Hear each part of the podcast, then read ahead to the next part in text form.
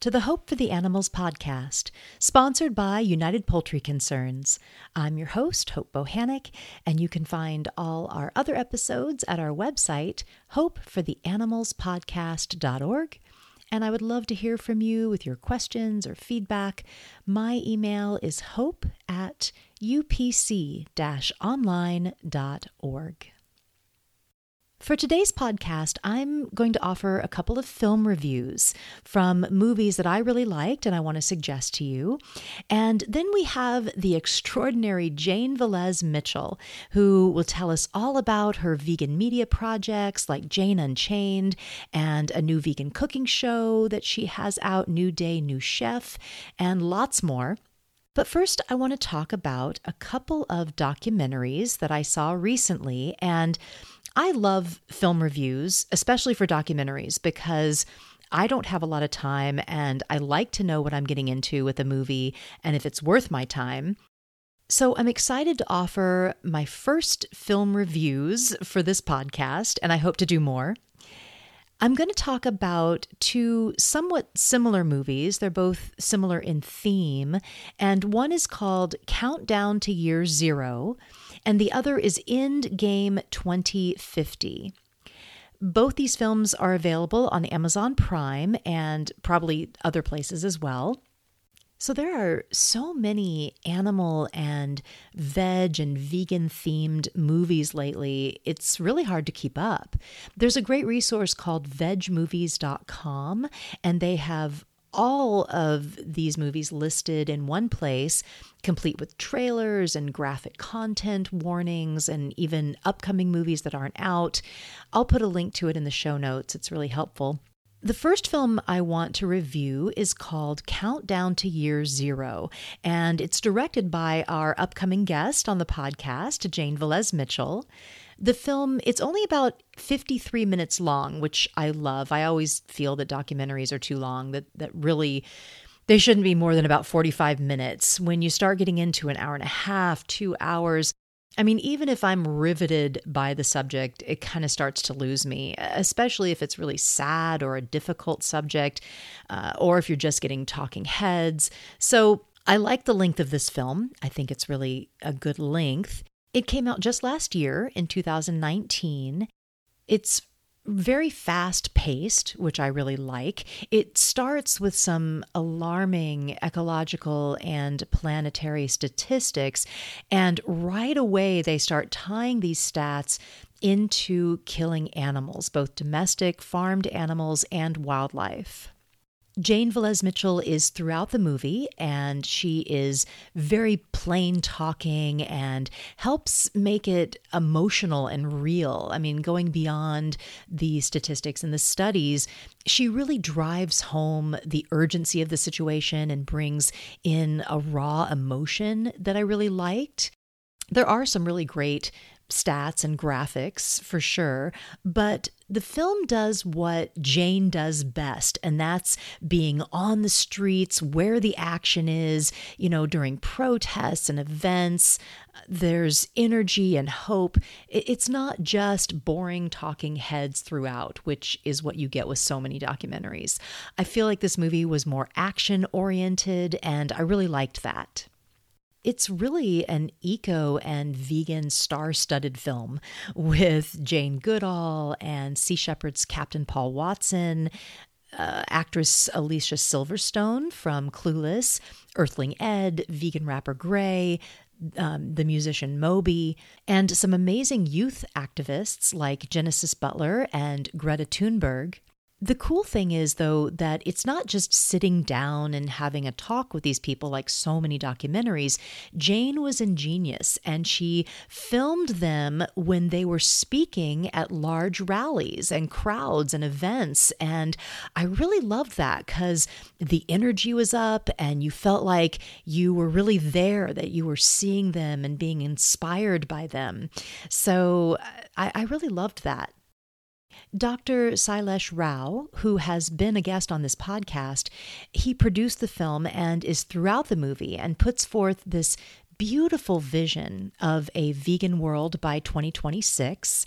And he talks about creating a new model of normalized nonviolence, as he puts it, and that we uh, right now have a system of normalized violence that is destroying us.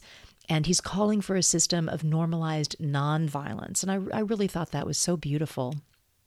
There is some graphic imagery. There's animals in slaughterhouses going to slaughter on the conveyor belts, hanging upside down, that sort of thing. But they don't stay on it long and it moves through pretty quickly but it is throughout and if you're sensitive to that just you know be aware of that. I mean right within the first 4 minutes you see pigs being beaten and dragged so it's certainly present throughout the movie. But of course it's important for it to be there if someone has never seen that kind of footage before so i'm glad it's there and it's not a lot. It's just kind of sporadic so, in the middle of the film, Sailesh takes a team to Costa Rica. So, we get a nice change of scene and some beautiful moments in the Central American rainforest and the connection to animal agriculture's impact on the entire world. They went to restored forests that used to be cattle ranches, and it was just a really nice travel interlude. You know, they talked a lot about the coming extreme weather events and that they're happening right now. And I can attest to that. I live in Northern California and we just experienced the most intense and horrible wildfire season and and I've lived here in Northern California my whole adult life I've lived here for 30 years and we have a wildfire season every year, so you know that's not unusual. However, the last five or six years, it's just been unprecedented. It's been so horrible. And this last one, there were more acres burned than ever before it was so massive that the smoke enveloped the entire state for like a month. We had ash on everything, ash on our garden, on our cars. The smoke was just filling the air. We all downloaded air quality apps on our phones so that we could see what the air quality is. And it would just be day after day hazardous, hazardous air quality. I actually got sick from it. I was dizzy and had headaches for about 10 days straight when it was really bad. And we weren't able to open our windows or go outside for like a month, for weeks. So I am actually living in it. I just experienced directly climate disruption's effects, and it was horrible, and it scares me for our future. So, uh, I'm so glad that these films exist and are hopefully going to inspire people to do something to make change in their lives. So I'll end talking about this first film, Countdown to Year Zero, with a quote from the film from Dr. Sailesh Rao. He said, when the earth is ravaged, a new tribe of people shall come onto the earth from many colors, classes, creeds, and who by their actions and deeds shall make the earth green again. I thought that was a really beautiful quote. So, another film that I think is worth reviewing and endorsing, it has a similar theme and it's also available on Amazon Prime. It's Endgame 2050. Now, this one is longer, it's a full hour and a half. And the first 15 minutes are really crazy. It was really unexpected and kind of intense. So they created this dramatic representation, like a mini movie within the documentary with actors, you know, actually playing uh, parts in this movie. And so, in this little mini movie, there was a newscast, and it was from 2050, like that this was set in 2050. And there were these massive methane explosions from the trapped gas underground, and the melting permafrost was causing the gas to release and explode on the surface. And it was just like blowing up roads and towns. And the newscast was talking about the fishless oceans and how this was predicted 40 years ago. And they talked about food and water rationing and riots.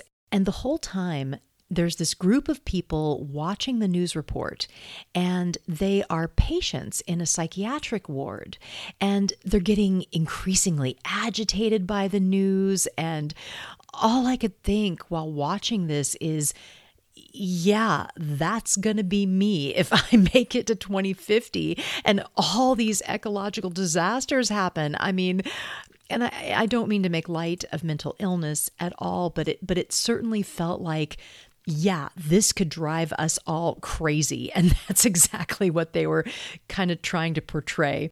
So there was much more to this dramatization, but I'm not going to give it away. It would it would be a spoiler, so I'll, I'll just I'll leave it at that.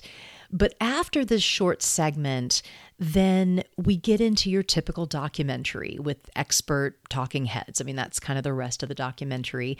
Although it's very well done, it certainly then goes into feeling like your regular documentary. And it goes into some good, clear explanations about how we're in the sixth mass extinction event and humans are causing it with biodiversity loss and habitat loss. And they connect it to animal agriculture as being the number one use of the most viable land on earth, and that should be natural habitat for wildlife and flora.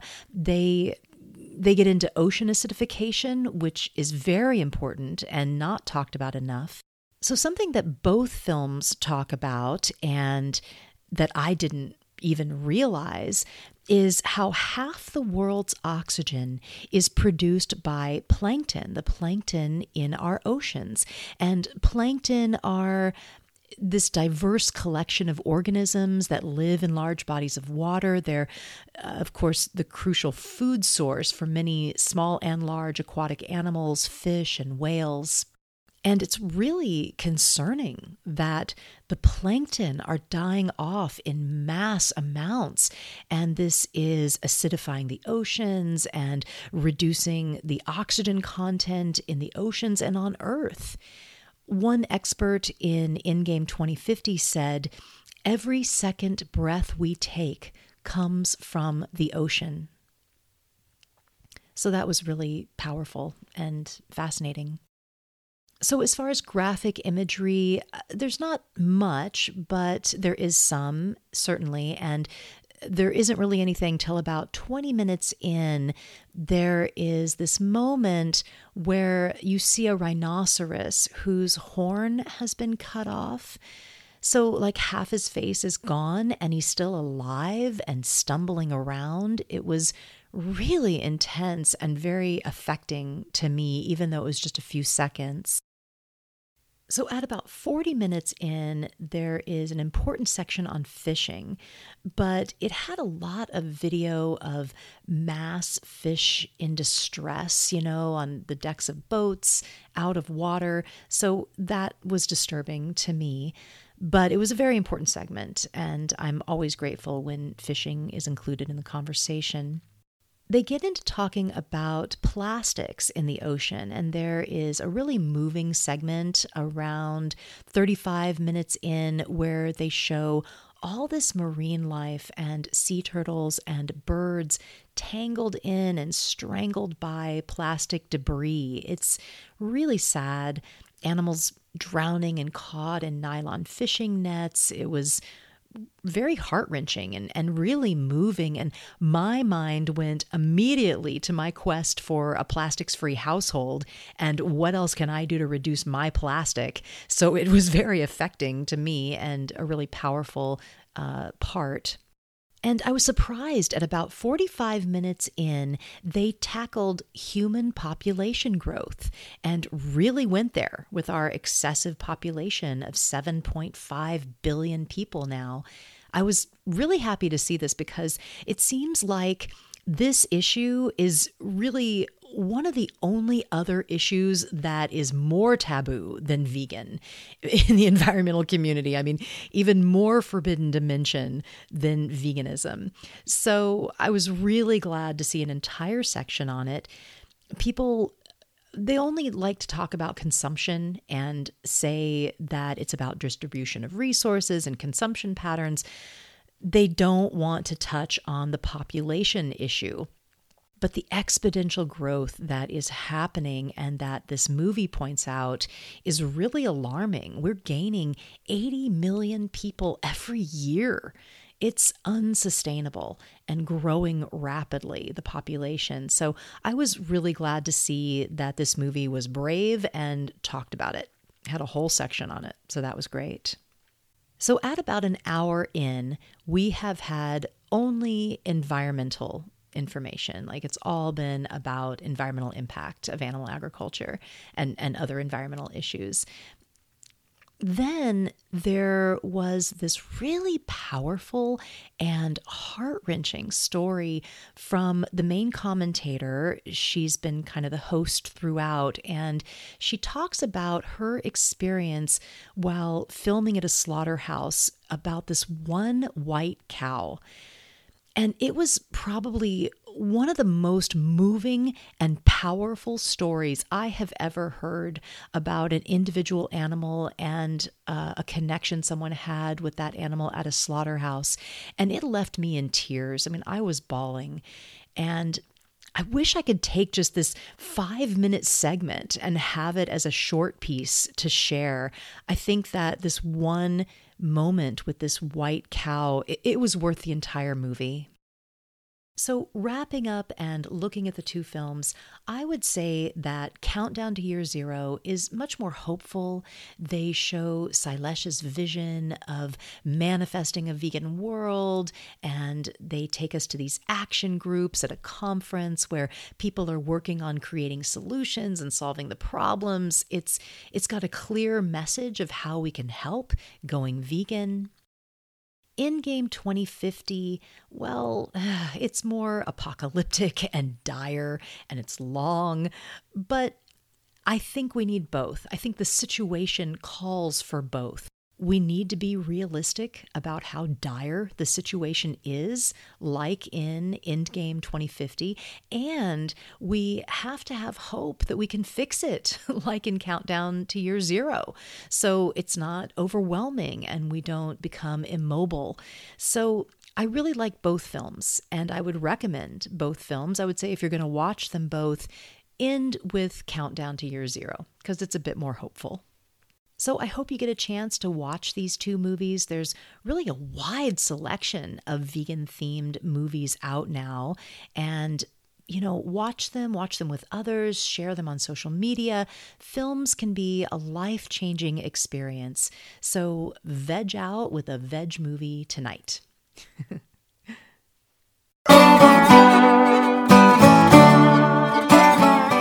Okay, I'm going to bring in our very special guest now. We have Jane Velez Mitchell with us, and she is the founder and editor of Jane Unchained News, a nonprofit social media news network reporting on animal rights and veganism and health and climate change. Jane Unchained has launched a vegan cooking series called New Day, New Chef, streaming on Amazon Prime and also public television stations around the US and we're going to talk a little about that. Uh, the network also just launched the show Support and Feed Edition on Amazon Prime to promote vegan restaurants that are feeding those in need during the pandemic, which is really cool.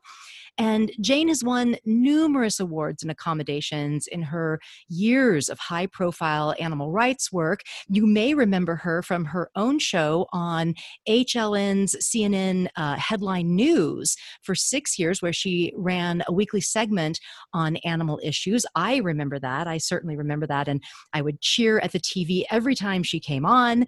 Uh, she's been a hero of mine for a very long time, and I'm just honored to have her joining us today. Welcome to Hope for the Animals podcast, Jane Velez Mitchell. Well, thank you for having me, Hope, and you're my hero too. So right back at you. Aw, that's awesome. All right, great. Well, let's get into it. And I would love to ask what got you started in uh, your journey on veganism? What got you to go vegan? When did you go vegan? How did you get into animal advocacy? Tell us about your journey. Well, actually, it begins with my mother, who was born in 1916 on the beautiful island of Vieques, which is part of the Puerto Rican Commonwealth. And she had a pet pig. She thought the pig was her friend, her even brother uh, loved this pig, but the pig was a food pig and it was slaughtered for food. And when she came home and discovered that, she literally fainted as a young girl. And when she Aww. woke up, she shunned meat from that point on. So she came to New York uh, in 1928, just in time for the start of the Great Depression. She formed a very successful Latin dance troupe called the Anita Velez Dancers that played uh, Caribbean, United States, Canada, and uh, she was the last of the vaudevilles, uh, actually playing the Palace Theater in the Five a Days when they used to have live performances in between the movies. And um, she met my dad, who was an Irish American advertising executive, and he was a meat eater, but he converted pretty much. We actually, growing up, thought we were vegetarians in a way, but we were pescatarians. We ate fish, we ate eggs, we ate dairy.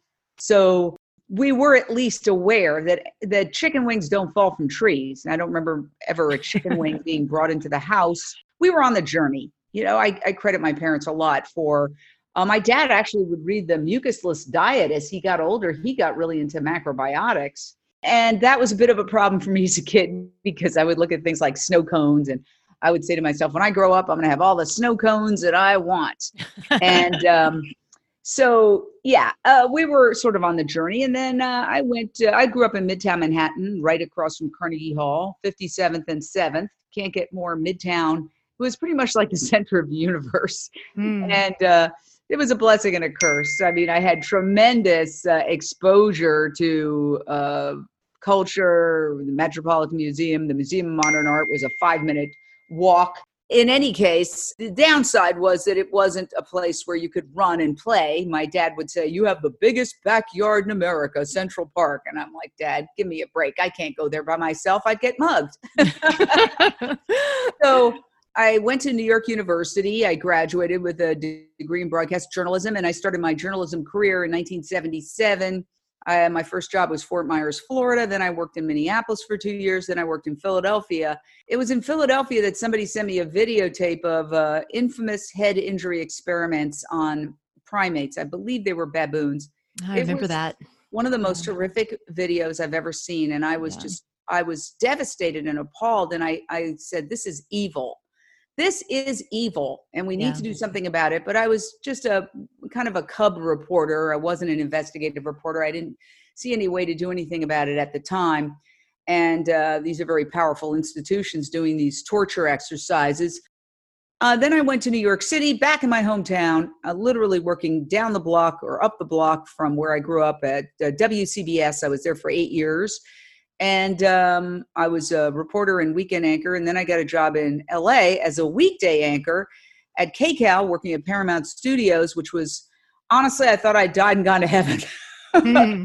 So I ended mm-hmm. up in LA. I've always loved LA. I uh, love the sunshine, the ocean. Um, it's just a happy place for me.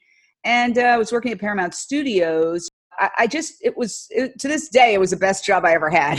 I had a a, a good parking spot on the Paramount lot. I was walking past people who were, you know, movie stars and doing my local news with a very famous anchor, Jerry Dunphy. And Disney had bought the station, so they had a deep pockets. They were doing amazing things. We won a lot of awards, Golden Mike Awards, etc. Anyway, in walks Howard Lyman, who is a fourth generation cattle rancher turned vegan activist.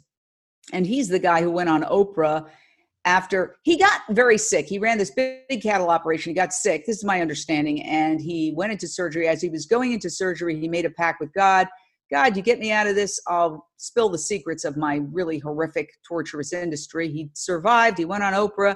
And she famously said, That just stopped me cold from eating another burger. Right. And then the cattlemen sued her, and he became a cause celebre, famous uh, for that time period and i believe it was at that time when he came into the studio it was this is 23 years ago so it's a little fuzzy i i suppose one day i could sit down and do a lot of research and find out exact date he walked into the studio. But um, anyway, he was. Uh, I know it was after I got sober because I'm 25 years sober and I'm a recovering alcoholic. Oh, and I would like to say that I wouldn't be doing any of this if I hadn't gotten into recovery. You know, I also came out as gay. So getting sober is the first thing, and I have to always put my sobriety first because I won't be an effective activist if I don't. I did an interview with him, and he had revealed all the horrors of the industry. And afterwards, he and his publicist, a very fierce activist, I would later learn named, Mar Nealon, they came up to my cubicle and they said, We hear you're a vegetarian. And I said, Yes. And they said, Do you still eat dairy? And I kind of hung my head because they had just revealed all the horrors. And I just very shamefaced said, Yes. And then they pointed their finger right at my nose and they said, Liquid meat. that was the moment I went vegan.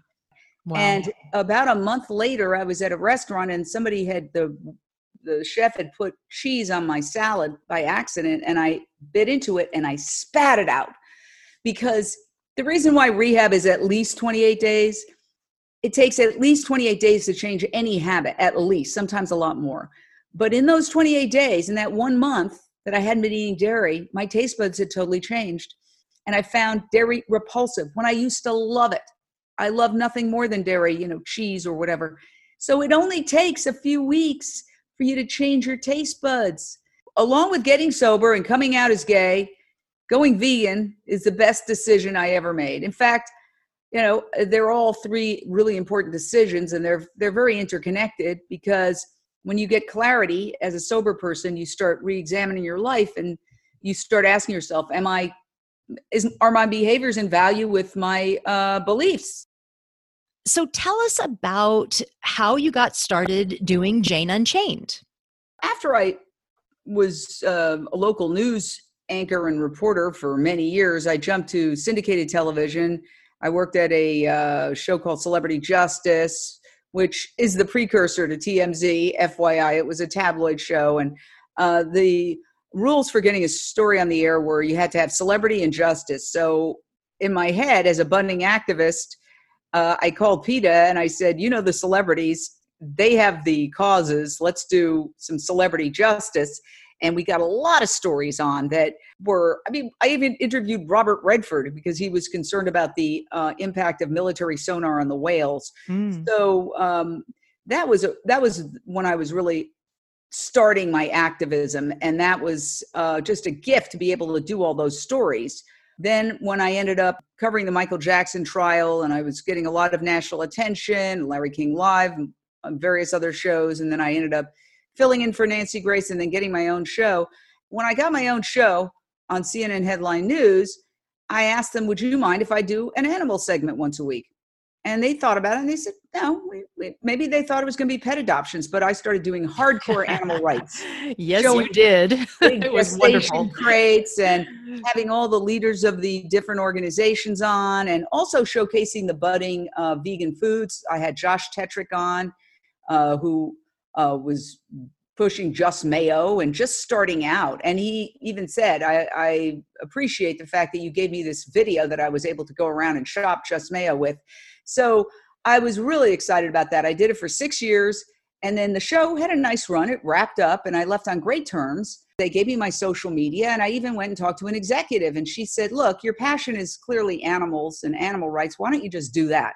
So she was the one who gave me the idea. I said, Okay. I felt very empowered. Like, yeah, let's do this. I started going to protests. And in fact, uh, my girlfriend at the time, who's still a dear friend, Donna, that snarky vegan girl, said, Jane, you're unchained. You can go to protests because you know when you're a reporter, you can't go to protests as a reporter. You can go to cover them when you're assigned, but you can't participate when you're right. a reporter. I immediately noticed, okay, there's something missing here. The people, it was in New York, it was freezing.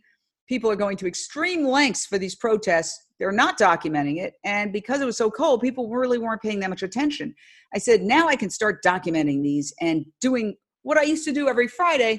I'm going to do that just in general and put it on my social media. So that's how Jane Unchained started. I started with a GoPro camera. Then, after moving to LA, uh, I decided to turn it into a nonprofit because it was a money pit. So I said, people mm. don't understand in this culture, either you're making money or it's a nonprofit. Our mission is a vegan world. And uh, we want to do as much as we can to normalize veganism so veganism becomes the norm. And it's not that we don't cover other issues. We do when they're trying to destroy the wetlands here in LA as they are, or the terrible animal experimentation. But the vast majority of animals are being uh, tortured and killed for food. And so that's our focus. As part of that nonprofit that we were shooting videos, I started realizing wait a second, I'm one person, there's, there's, things going on all over the world. The movement was exploding as Jane Unchained got started. You have the Cubes of Truth.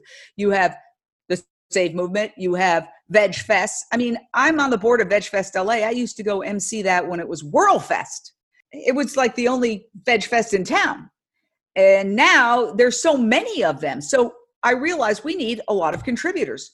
So I started uh, allowing citizen journalists, you know, inviting them. This is a team effort. This is not me. This is like 70 people around the world going live, working super hard, putting together great recipes. So then Facebook Live came along, and I said, Hallelujah, because I was staying up very late almost every night editing stories.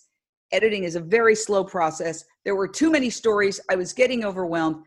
Great, now we can just go live. And so we started uh, enabling these citizen journalists to go live, and people go live all the time at uh, uh, Veg Fest, at conferences, at galas. and We've been live with you, Hope. We've interviewed you. And yeah. one of the things we did was we know I, actually this started because i was out on my deck i had invited some friends over and they just happened to be glamorous friends. Not all my friends are glamorous uh, but it was katie cleary who's from america's next top model and simone reyes who had her own reality show and these are incredible activists. She's also a country music star. And we were doing a cookout and vegan different vegan burgers i had purchased and so I wanted to see if the live video worked on my deck where we were doing this. And sure enough, it did. And I started going live and I couldn't believe the response. What's Kate eating? Which one does she like? Which one does Simone like? Da da da da da da. I realized that there was a lot of interest in this food segment. So that's how Lunch Break Live was born. And so every single day since we discovered Facebook Live, which was right after it started, we have been doing a vegan cooking show at 12:30 Pacific that's 2:30 Central, 3:30 Eastern, every single day, 7 days a week where we showcase a different vegan meal. And to to just prove the incredible variety of vegan cooking, we've never repeated a recipe once. Not because it's intentional, that would be too complicated to try to arrange. Just by accident. Nobody's ever done the exact same recipe twice. That's how much variety and versatility there is. So we have incredible I don't like to start naming names because what happens is I leave somebody out.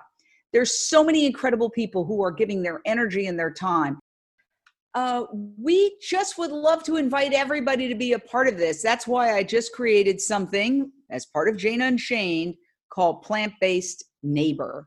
And it's a new app. Right now, it's in beta testing as a website, plantbasedneighbor.com. And it aims to connect all vegans around the world. And basically, you sign up, you put in your photo. We also add vegetarians because we want to give people the, we want to embrace people on the journey, right? Yeah. And I, for example, was vegetarian before I went vegan. So um, we have two categories vegan and vegetarian. It's an app where you sign up, you put your picture, and uh, it connects you with vegans in your immediate vicinity, in your zip code, but you can also reach out to vegans around the world. Mm-hmm. And you should put your profession in because we're trying to create the vegonomy. So, for example, if I want a hairdresser, I don't want to give money to a hairdresser who's going to go out and buy a steak with that money. I'd rather find a vegan hairdresser. And in fact, I have a vegan hairdresser. I would love to get to see her one of these days. right. My hair, my hair is going to be declared a national forest in a couple of days. um, but um, I have a vegan handyman. I have a vegan piano teacher. Mm, I have a wow. vegan bookkeeper for Jane Unchained, who's also an activist. And my accountant is vegetarian. And we're working on him. So uh, it's called the vegonomy. Now, a lot of things you need to spend money on, you need to have people in your vicinity. You can't get a hairdresser in Berlin if you're in Los Angeles. So by everybody signing up, they can connect with vegans in their neighborhood emotionally and psychologically, that's a, a boon. I know when I'm sitting here and there's the death smell of the cookout from a nearby neighbor, it gives me it, it's heartwarming to know that another neighbor it agrees with me Mm, and maybe yeah. I could invite them over for a vegan cookout, mm, right? Yeah, yeah. And so it's from a psychological perspective, uh, it's very important to know that we're not alone and that there are others who agree with us. And so this is going to be a it's it's in development. I urge everybody just go to plant-based neighbor, sign up. By the way, you can also sign up your organizations. So organizations can sign up and put their organization up. Uh, it's growing, and you can post videos, you can post photos. I'll give you an example. I asked my friend who lives in downtown LA, I said, Will you please go on Plant Based Neighbor? He said, ah, I don't think so. I don't think I'm going to find anybody. This is downtown LA. I said, Just do it. He called me back. He goes, 162 people are in my neighborhood who are vegan. I said, Yeah, that's, now you're talking. Yeah, that's a fantastic idea. It's it's kind of like a vegan next door, which is so great and and and oftentimes people do feel really isolated when they go vegan. They don't feel like they have the social support. So this could really be helpful for them to find that connection in their area. I love that. Thanks. Sign up to plantbasedneighbor.com. Absolutely. So, I want to ask you about the project New Day, New Chef, which is a vegan cooking show on Amazon Prime Video that is put on by Jane Unchained News. And I, I've watched a couple of them and they're really interesting. I, I don't cook and I actually don't like to cook. And I like to tell people that because you really, you don't have to cook as a vegan. I've been a healthy vegan for 30 years and I barely and rarely cook. So it can be done, just to let everybody know. But there's a lot of people that do love to cook and want to learn to cook vegan. So it's really awesome that you have this show and there's different guests and celebrity chefs every episode. So tell us a little about this show, New Day, New Chef. So I'd always had this dream to have a cooking show on TV because I'm I spent 38 years on television. And I had actually pitched the Food Network about 20 some years ago hey, let's do a vegan cooking show. And uh, you know where that went? Nowhere. One of our cooking shows on Amazon Prime is working with Maggie Baird, who just happens to be Billie Eilish and Phineas's mom. And uh, she's an actress herself and an artist, just an incredible person. They're a whole vegan family. And she started this brilliant concept support and feed. We donate to supportandfeed.com. Supportandfeed.com gives money to vegan restaurants, New York, LA, and Philly, but you can do this in any town. They have an instruction manual how you can do it. And then Support and Feed picks up the food and brings it to hungry children and hungry seniors and hungry nurses and doctors, people who are struggling right now.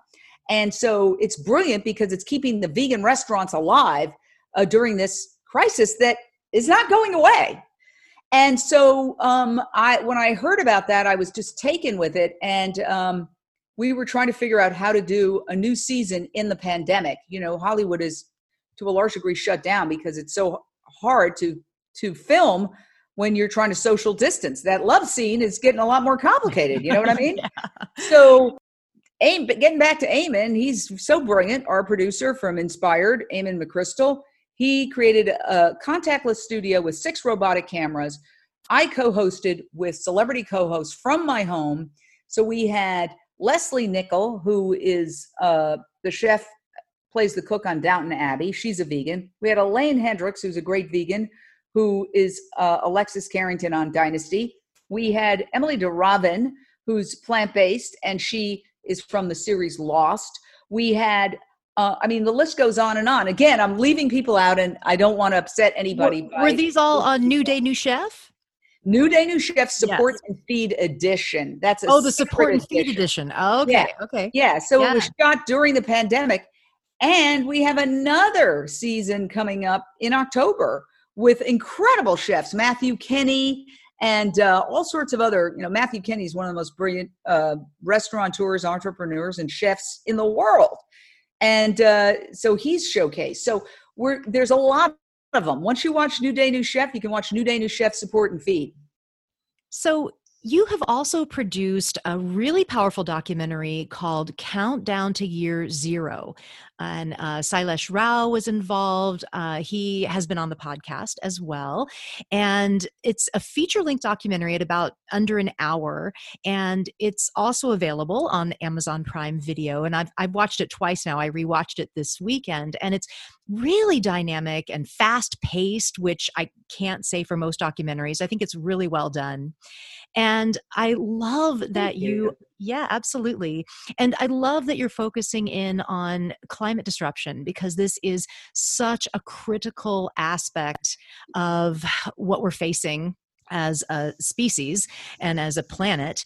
And I actually started my vegan journey in the early 90s as an environmentalist. My first activism was with Earth First and uh, protecting the old growth redwoods in Northern California and we knew the connection of the of climate change back then.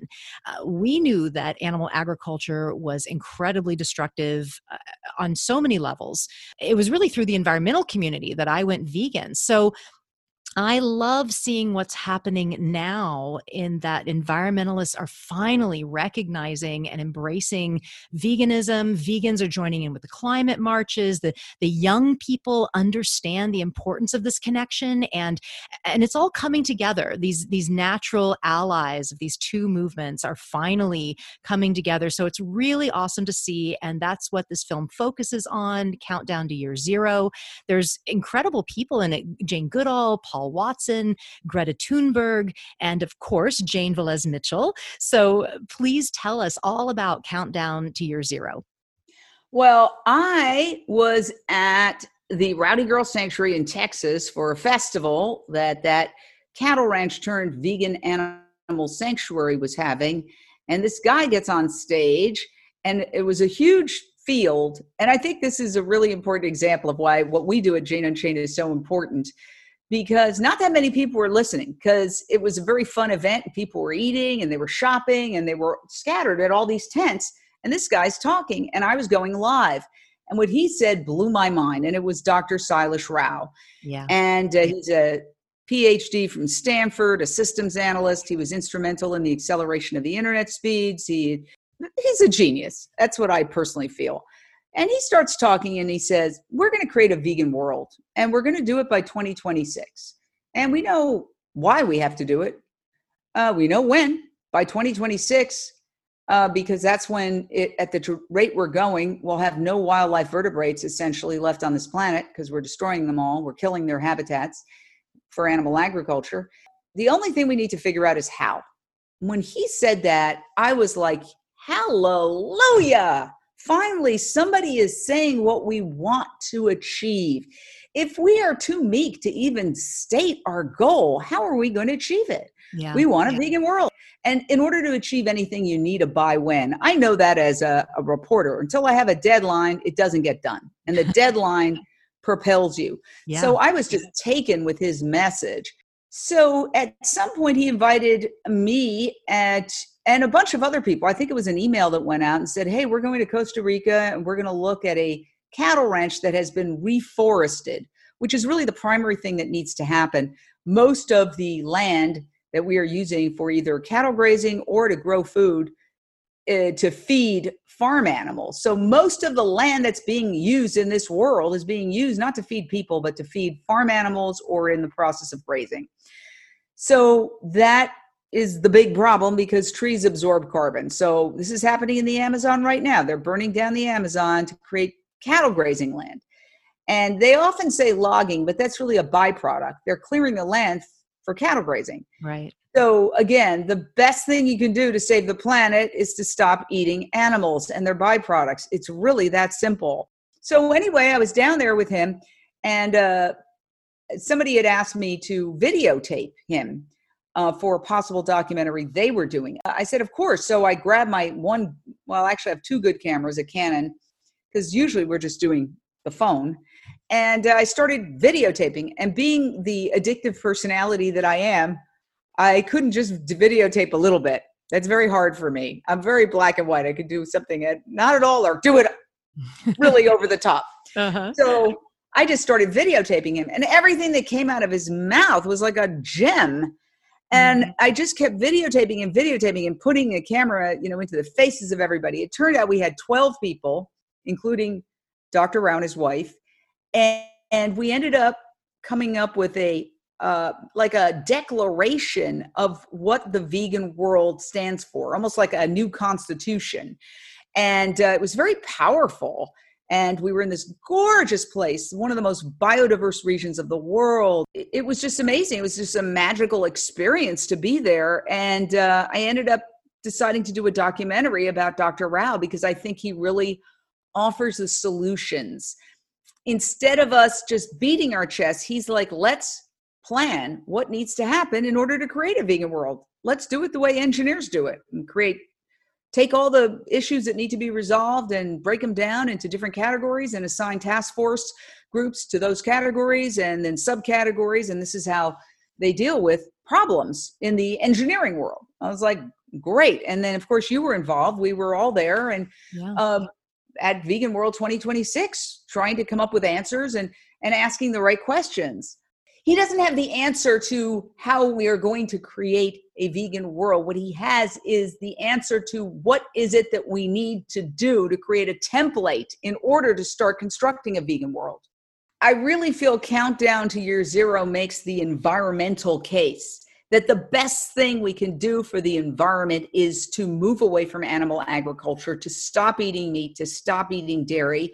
And it's a message that I think that environmentalists are starting to get. Yeah. But there's still a long way to go. There's still a lot of resistance that I have personally encountered where I've been told to basically shut up about it at environmental events. So I did the documentary as a way of trying to express, make the case, make yeah. the case that you can turn off all the light bulbs and turn off your faucet while you're brushing your teeth. But if you do not move away from animal agriculture, you really can't call yourself an environmentalist or a conservationist. So, a really moving part of the film are the pig vigils, where people are giving water and comfort to the pigs on the on the transport trucks that are bound for slaughter, and it's it's really heartbreaking to watch. And I know that that you've been to a lot of these vigils. What has been your experience there with these pig vigils? What's it like? And uh, you know, tell tell us a little about that. Well, uh, it's very interesting. My mother's name was Anita, and she lived to almost 100. And when she died, shortly thereafter, I met Anita Krajnc, and she is my hero. She's the founder of the Save movement.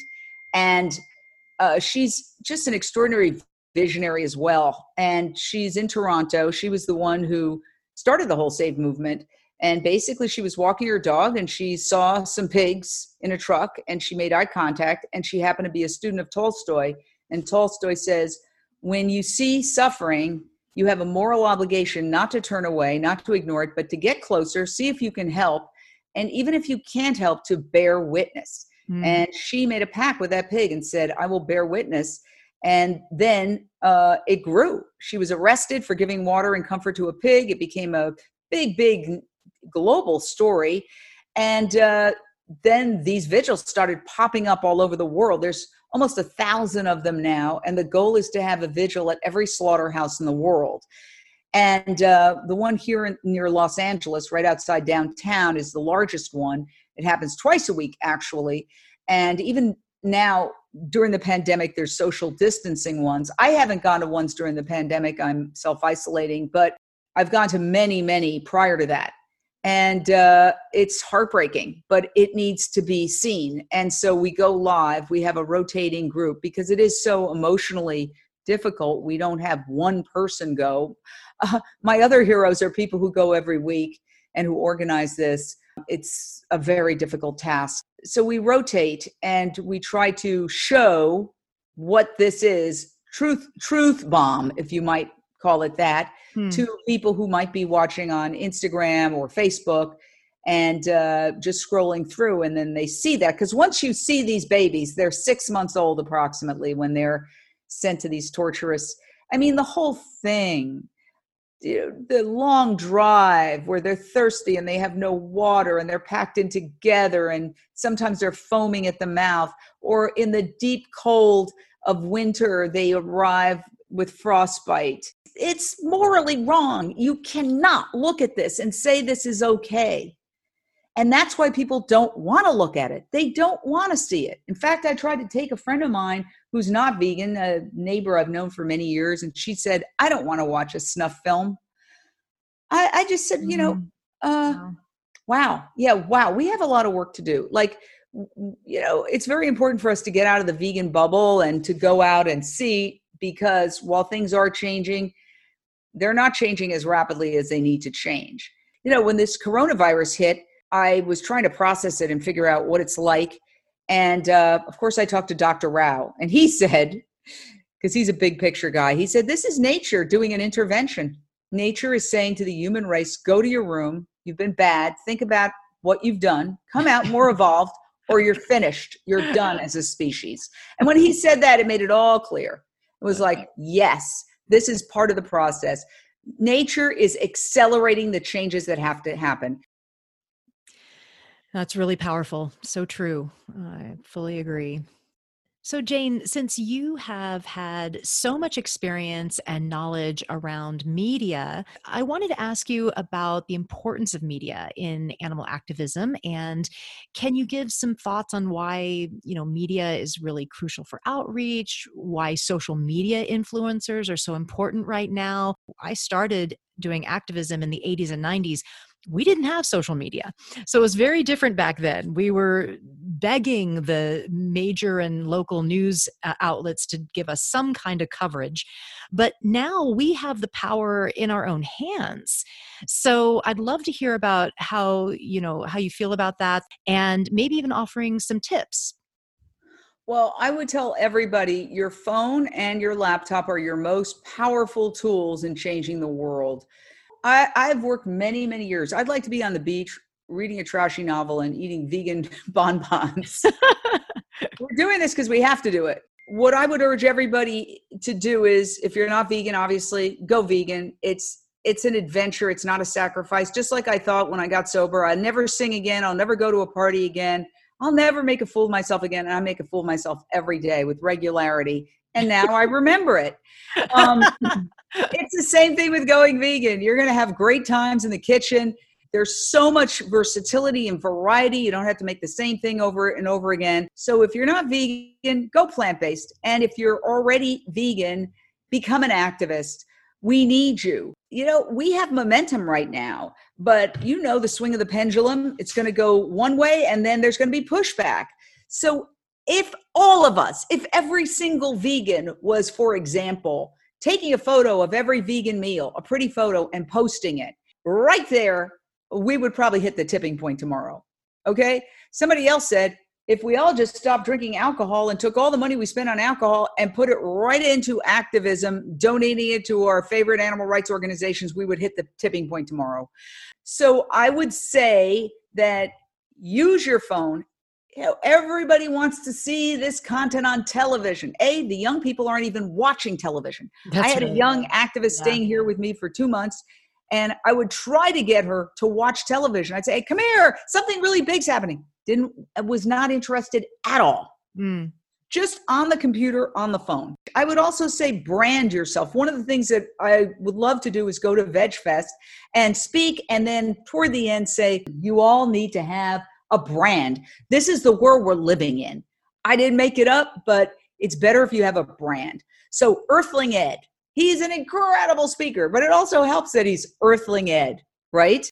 Donna, she I was she was being very snarky one day and I said, "You're that snarky vegan girl." She goes, "Yeah, I am that snarky vegan girl." As soon as she started calling herself that snarky vegan girl, her Instagram following went way up. And people even started commenting on lives. We're snarky. We're snarky. So people should brand themselves like a stage name, essentially. Uh-huh. Uh-huh. And so I'm Jane Unchained. It, it just it, it, allows them when they're on social media to be memorable, to be more mm-hmm. memorable. And well, I'm I'm I'm hope for the animals. There you go. Now, so. Hope for the animals. Exactly. Your hope because honestly, I've known you for quite a while now. I don't know how to spell your last name but I could get to hope for the animals really quickly. Right. right? so I'd say brand yourself, have fun with it. So, Jane, we are going to have to wrap it up soon. And I just, I want to ask, what do you see a post pandemic vegan world looking like? What, what gives you hope? Well, I feel like we are going to hit the tipping point. I think they say something like 3.5% of the population, when that vegan tipping point is hit, then the society changes. I think that the pandemic has accelerated that change. We know that plant based meats are skyrocketing. We know that plant based products in general are skyrocketing. So I feel that it's going to flip already in some restaurants I go to in LA. Uh, you see that it's mostly vegan, but it, they don't say they're vegan. Maybe they don't even know that they're a vegan restaurant, right? Juice bars and places like that. They're just naturally eliminating uh, the meat. Mm. I hmm. saw a TV commercial the other day for a product, and it was all promoting vegetables in an easy to grab uh, container. And I thought, oh my God, they don't even know they're a vegan product, you know? um, and so that's what, as we see that the powers that be start to really, you know, with this pandemic being a zoonotic disease and, and the evidence is mounting, so you'd have to really, really be in willful denial not to see how how terrible animal agriculture is. I think that the shift is going to occur. And I just urge everybody do everything you can every day. The other thing I'd say is stop worrying about the three or four, I would call them militant meat eaters that we are all, we all have our three or four that we have resentments against that we want to change. Take all that energy, let them go. They're on their journey and put it to some low hanging fruit. People who are interested, people who are veg curious. Don't waste your time with people who are completely shut down and won't listen. Uh, go to people who express interest and also use social media. Use social media.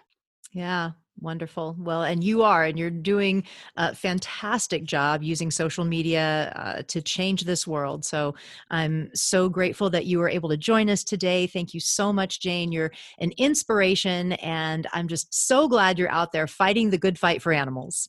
And you too, Hope. So let's do it together. Yes, absolutely. yeah. Yeah. Thank you so much for listening to the Hope for the Animals podcast. I'll be sure to include links to Jane's work in the show notes. So go and check out her movies and cooking shows and all that Jane Unchained offers. I'll have links in the show notes, so check that out. I really hope this podcast was an inspiration to you and moves you to take action for animals, for the climate, for the planet. And I hope that it moves you to help create a meaningful vegan world.